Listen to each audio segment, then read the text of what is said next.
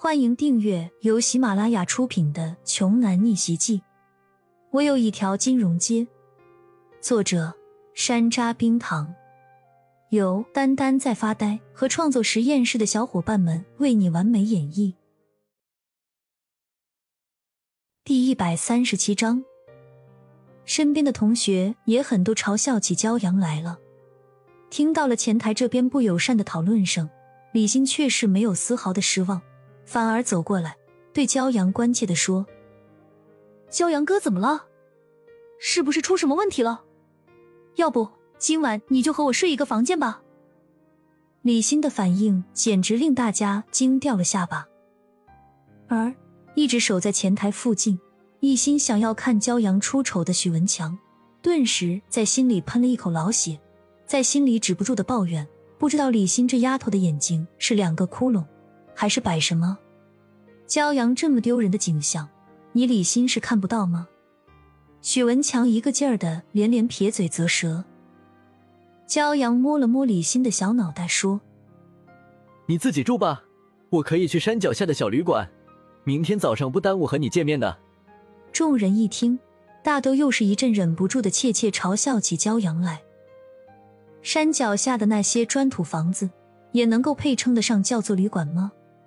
全都是以前的村民们在上个世纪五六十年代建造的老式砖瓦房，而且有的外墙已经破破烂烂的了，很多建筑就像临时违建的一样，犹如风烛残年、步履蹒跚的老人，风一吹就会倒的感觉。屌丝就是屌丝，也只有骄阳这种穷鬼能住那种破旧低劣的极品房子。这个时候，只听许文强夸张且惊讶对大家的说道。同学们，你们听到没有？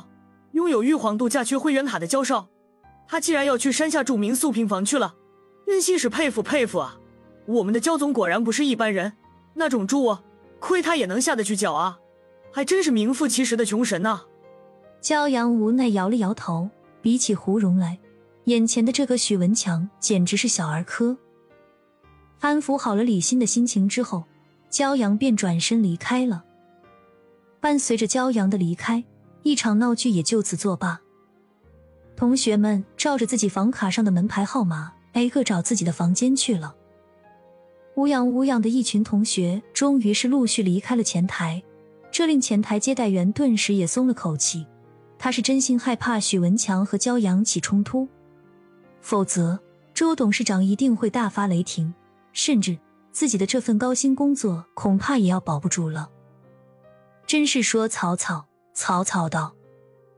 祝天浩正领着几位经理级别的员工检查玉皇院里的每个角落，给属下训导着：“咱们这里很快就会接待大人物了，你们每一个部门一定要时刻保持微笑服务，不管客人们说什么、做什么，你都要和颜悦色的以礼相待。”是，董事长。其中一位级别较高的下属应声道。楚韵不久前告诉周天浩，骄阳已经欢天喜地的收下了玉皇院的至尊卡，说不定哪天就会登门拜访。所以周天浩从那天起就让全员进入了一级戒备的状态，丝毫不敢怠慢，整日监督着员工们的工作质量和日常任务的完成情况。他自然是非常期望玉皇院可以给随时可能到这里来的骄阳一个好印象的。没想到他在楼上巡查的时候。就听到了楼下大堂里的吵闹声，他才下楼，来到前台例行公事的询问起接待人员相关情况来。刚才大堂发生了什么事情？前台这边怎么乱哄哄的？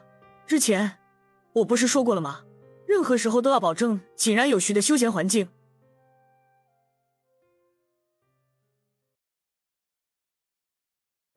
本集播讲完毕，想听更多精彩内容，欢迎关注。丹丹在发呆。